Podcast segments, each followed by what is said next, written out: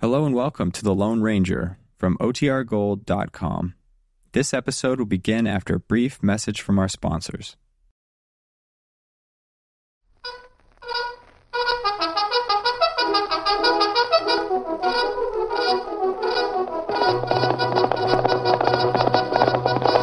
I'm Silver!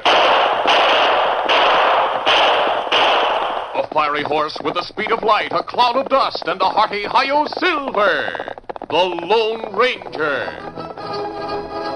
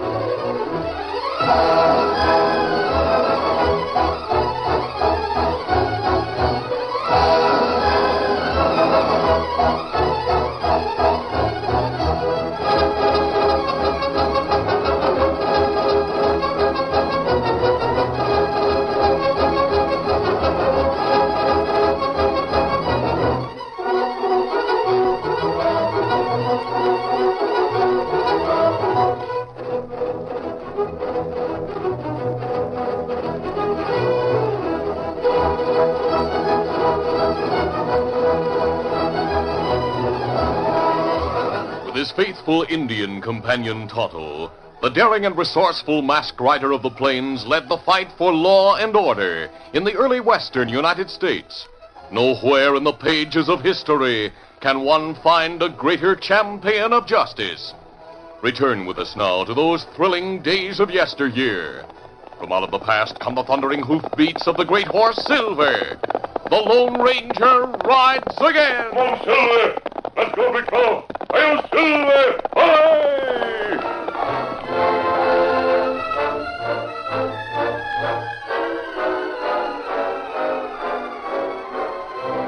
Before the railroad tracks could be extended through the West, many agents traveled over the proposed right of way to secure property rights.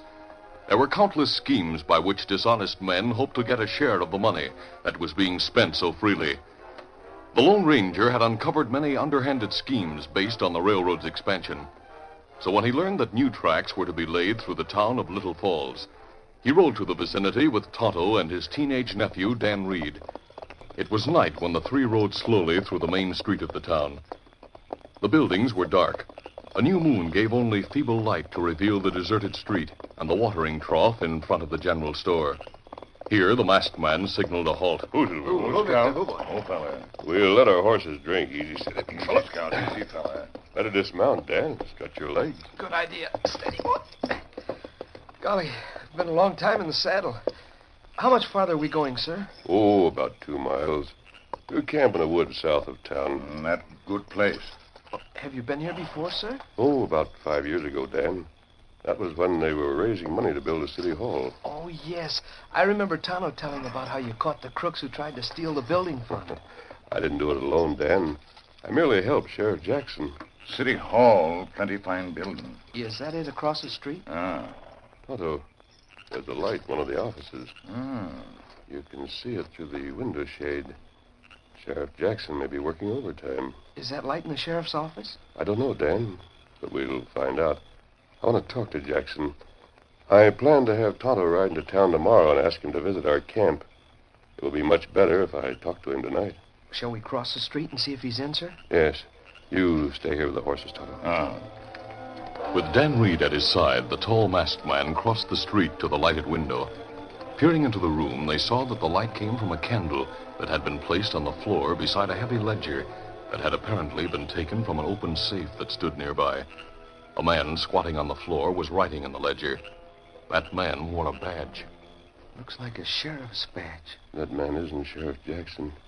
He must be a deputy. Golly, I, I wonder what he's doing. Yes, I wonder.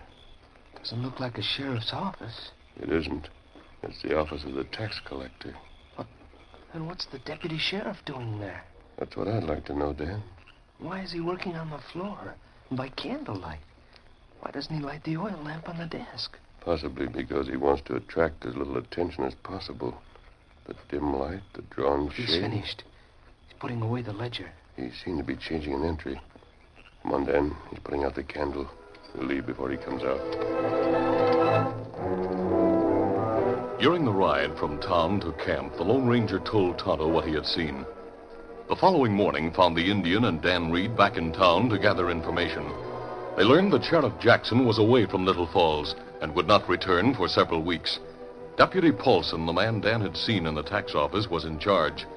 From the street, Dan and Tonto could see Paulson at the sheriff's desk. He was talking to a man in the clothing of an Easterner.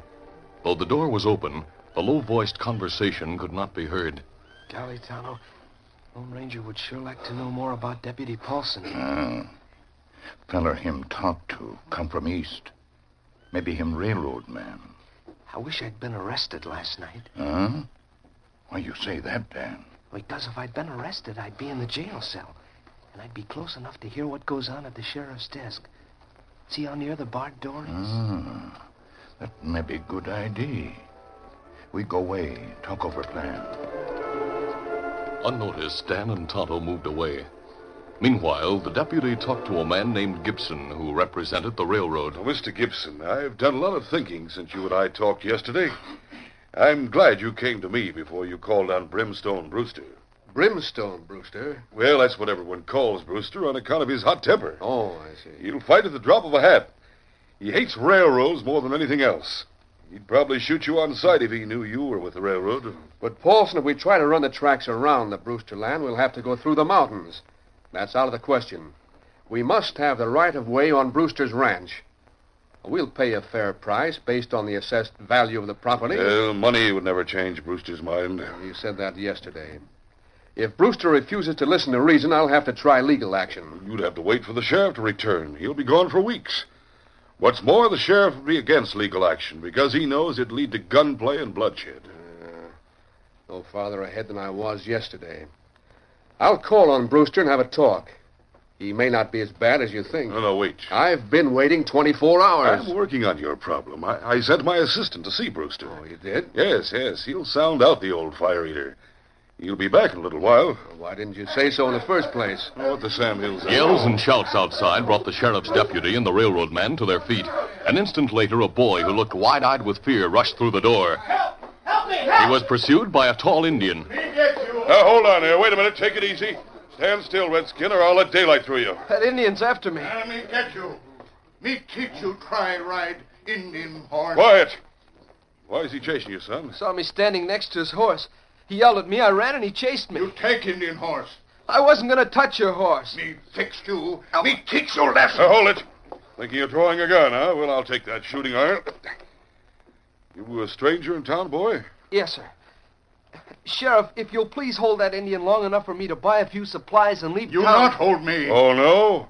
Well, you just walk straight to that barred door. You not jail me.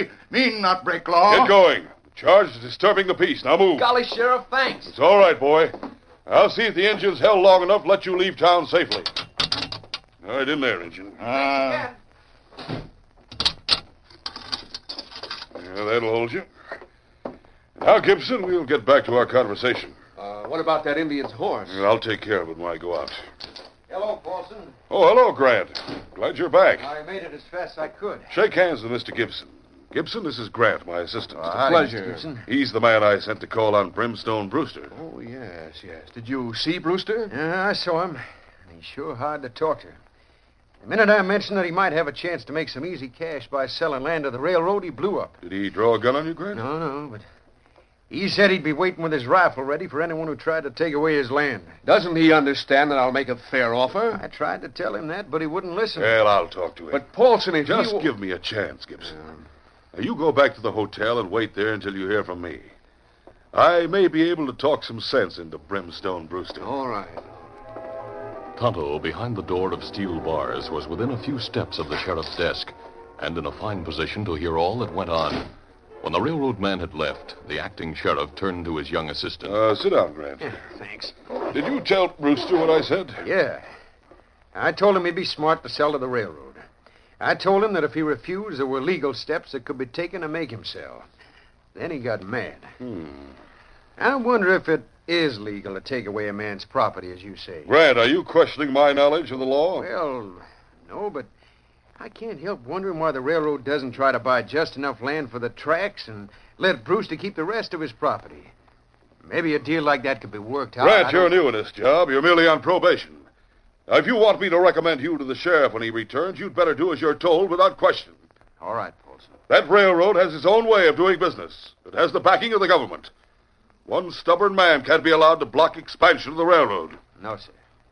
I'll call on Brewster and tell him where he stands. If that doesn't bring him to terms, I'll serve him with an eviction notice. But you know that's illegal. Illegal or not, I intend to evict him. If he thinks he has a case, he can take it to court.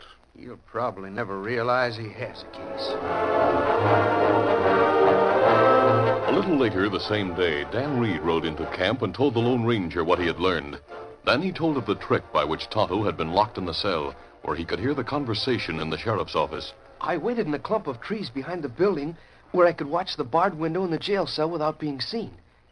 When I saw Tano's signal, I made sure the coast was clear, and then ran up to the window and picked up the note he dropped.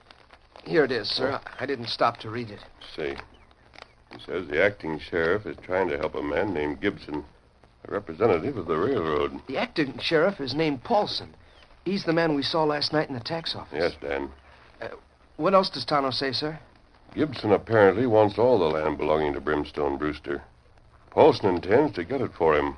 All the land? Well, that's what Toto says. I don't know why the railroad needs all of Brewster's land. I know that ranch. It's big. He says if Brewster refuses to sell out, Paulson intends to serve an eviction notice. Is that legal, sir? I doubt it. Dan, I think Paulson is up to something. Looked that way when we saw him last night working on that ledger in the tax office. I wonder why he was doing that. Dan, I'll saddle Silver, then call on Brimstone Brewster to see what he has to say. To avoid meeting ranch hands who would ask questions about his mask, the Lone Ranger and Dan approached from behind the Brewster ranch house. Oh, Silver, oh, easy, steady, big fella. They drew rein near the back door, dismounted, and walked around the side of the building. As they neared the front porch, they heard heated voices. Law says a man can be run off his own property, then I'm against the law. Brewster, you're a stubborn fool. Don't you call me a fool, Paulson. Wait here, Dan. Railroad will pay you 10% over the assessment. I'll not sell at any price. In that case, I'll have to serve you with an eviction notice. Man who brings an eviction had better be geared for gunplay, because I'll be waiting with my rifle. You wouldn't dare shoot a lawman, Brewster. I'll shoot anyone who tries to take away my property. Now clear out, Paulson, or I'll start on you. Clear out, I tell you, git. There'll be a man here with a notice in the morning. If there is, I'll shoot him. The Lone Ranger and Dan Reed withdrew from the ranch without being seen and returned to camp. A little later, Tonto arrived. Tonto unsaddled his horse while the masked man told of the trip to Brewster's ranch. Then the Indian nodded and said, From ranch. Paulson come to office. Him have argument with Grant. Uh, me hear Paulson in job of sheriff only two months. Before that, him in tax office. That made it easy for him to get at the ledger. But why did he want to work on that ledger? That remains to be learned, Dan. Go on, Toto. Uh, Paulson tell Grant go see Brewster in morning and serve eviction notice. Grant say it not legal. Paulson tell Grant do as told, no argument. Then what? Then Paulson unlock cell door, tell me clear out of town. Paulson must know that Grant will be shot by Brimstone Brewster. I wonder if that is what he wants. I'd like to see that eviction notice. Uh, maybe we meet Grant on trail in morning. That, Tonto, is just what we'll do.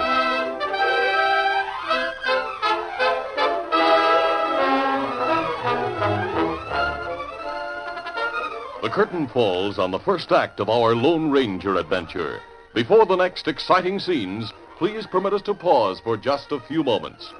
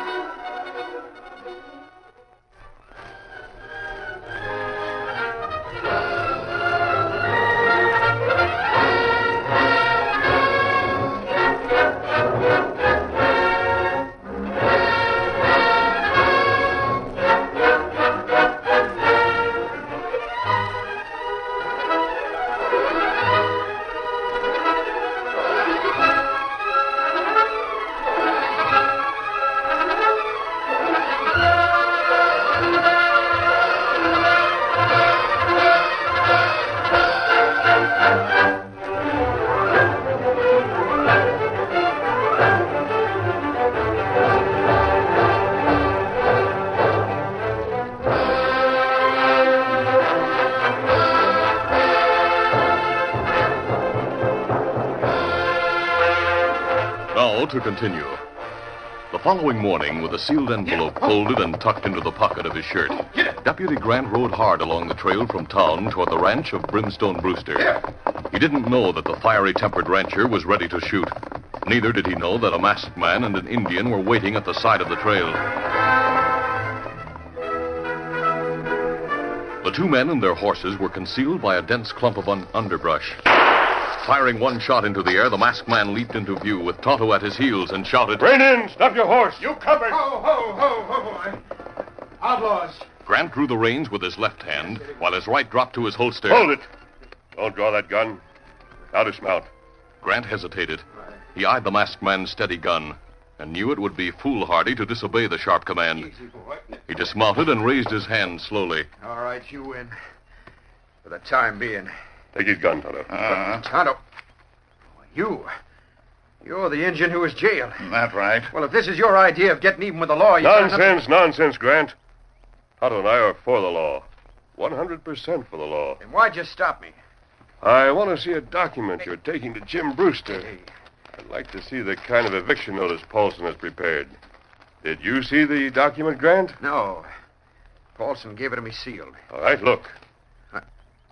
Blank paper. It would serve Paulson's purpose as well as anything, because you wouldn't have the chance to hand it to Brewster. Why'd he send me with blank paper? He knows Brewster will shoot as soon as he sees you with what appears to be an eviction notice. You'd have to shoot to defend yourself. Either you or Brewster is to be shot. Why? I think Paulson wants Brewster out of the way. It doesn't matter whether you shoot him in self defense or he's hanged for shooting you. If that's the case, We'll I'm going find out. I'll tie your hands. to. Not on your life. I... You hold still. This is merely a precaution, Grant. Otto, I'm going to call on Brewster. You take Grant to camp where you can watch him.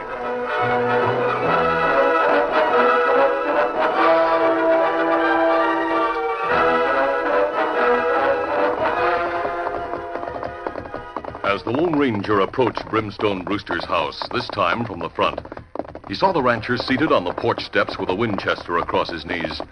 Then Brewster was on his feet with his rifle pointed at the masked man. Ho, ho. All right, dismount. Raise your hands and state your business, mister. Easy, steady, big fella. Lower the rifle, Brewster. I'm not from the sheriff's office. I can tell that from the mask. You're here on thieving business. I'm here to show you a sheet of blank paper and an envelope that held it. Eh? This is what the acting sheriff Paulson gave to his assistant to give you. Blank paper? You thought Paulson was sending a man to evict you. Well, I, I don't chevy. If you'd seen a lawman, you'd have shot at him. In defense, he'd have shot you. You'd have been killed or in jail. Then it would have been too late to tell you that there's no legal way Paulson can order you off your property. Now, if you'll help Brewster, we may be able to expose his crooked scheme. I won't promise to help you, mister, but I'll listen while you talk some more. Tell me what you got in mind.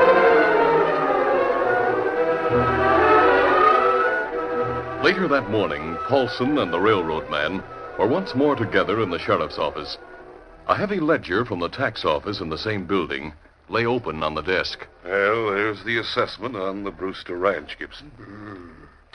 Much higher than I thought it would be. You are sure there's no mistake? Oh, of course, I'm sure. Wasn't I the tax commissioner until a few weeks ago?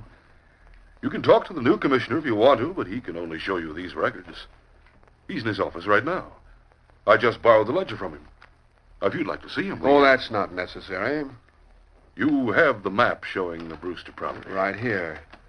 Based on the assessment, the land we'll need for the right of way is actually worth about a thousand dollars. Well, maybe so, Gibson.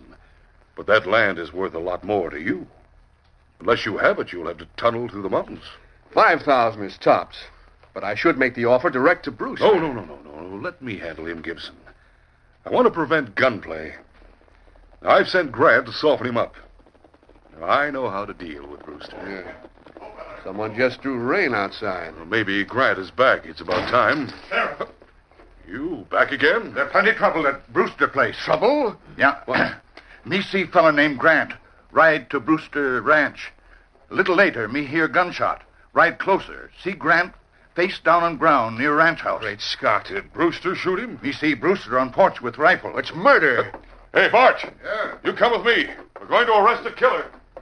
Now, you, uh, Indian, do you think there's a chance that Grant might be alive? Well, me go there and find out. What? You're going back to the Brewster Ranch? That's right. And you come with me. But Paulson suggested I wait here. He say you go.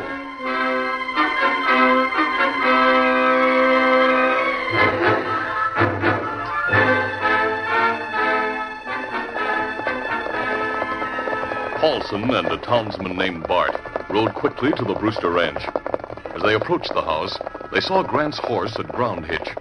Nearby, Grant lay face down on the grass. Brimstone Brewster was waiting calmly on the porch steps. Whoa, whoa, whoa, whoa, whoa. Hey, don't move, Brewster. I have you covered. It's over. Touch that rifle and we'll open fire. Who's moving? Consider yourself under arrest. Who, me? What's your charge, Paulson? I am taking you in for shooting Grant. If he's dead, the charge is murder. Who says I shot him? Seems to me you're taking a lot for granted. All right, stick out your hands. Handcuffing me? Yes, I'm taking no chances with you. Now, I'll step inside the house for a minute and talk to Mrs. Brewster. I heard everything, Sheriff.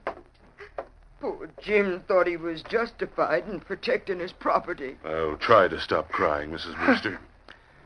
You'll have to see that Jim has a lawyer that's smart enough to convince the jury that Jim was only defending his property. Lawyer?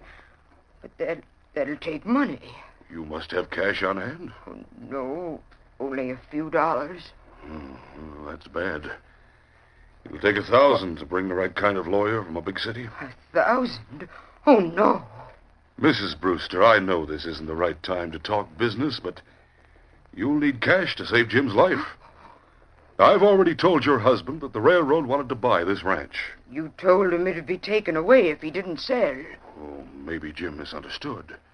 The fact is, there's still time to sell. In fact, maybe I can help you.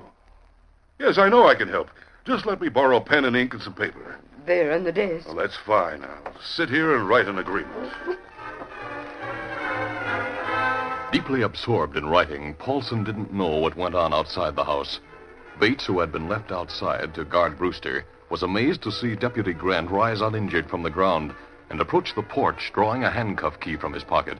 While he unlocked the handcuffs, Grant assured Bates that there was no cause for holding Brewster and convinced him there was reason to believe that Paulson himself was crooked.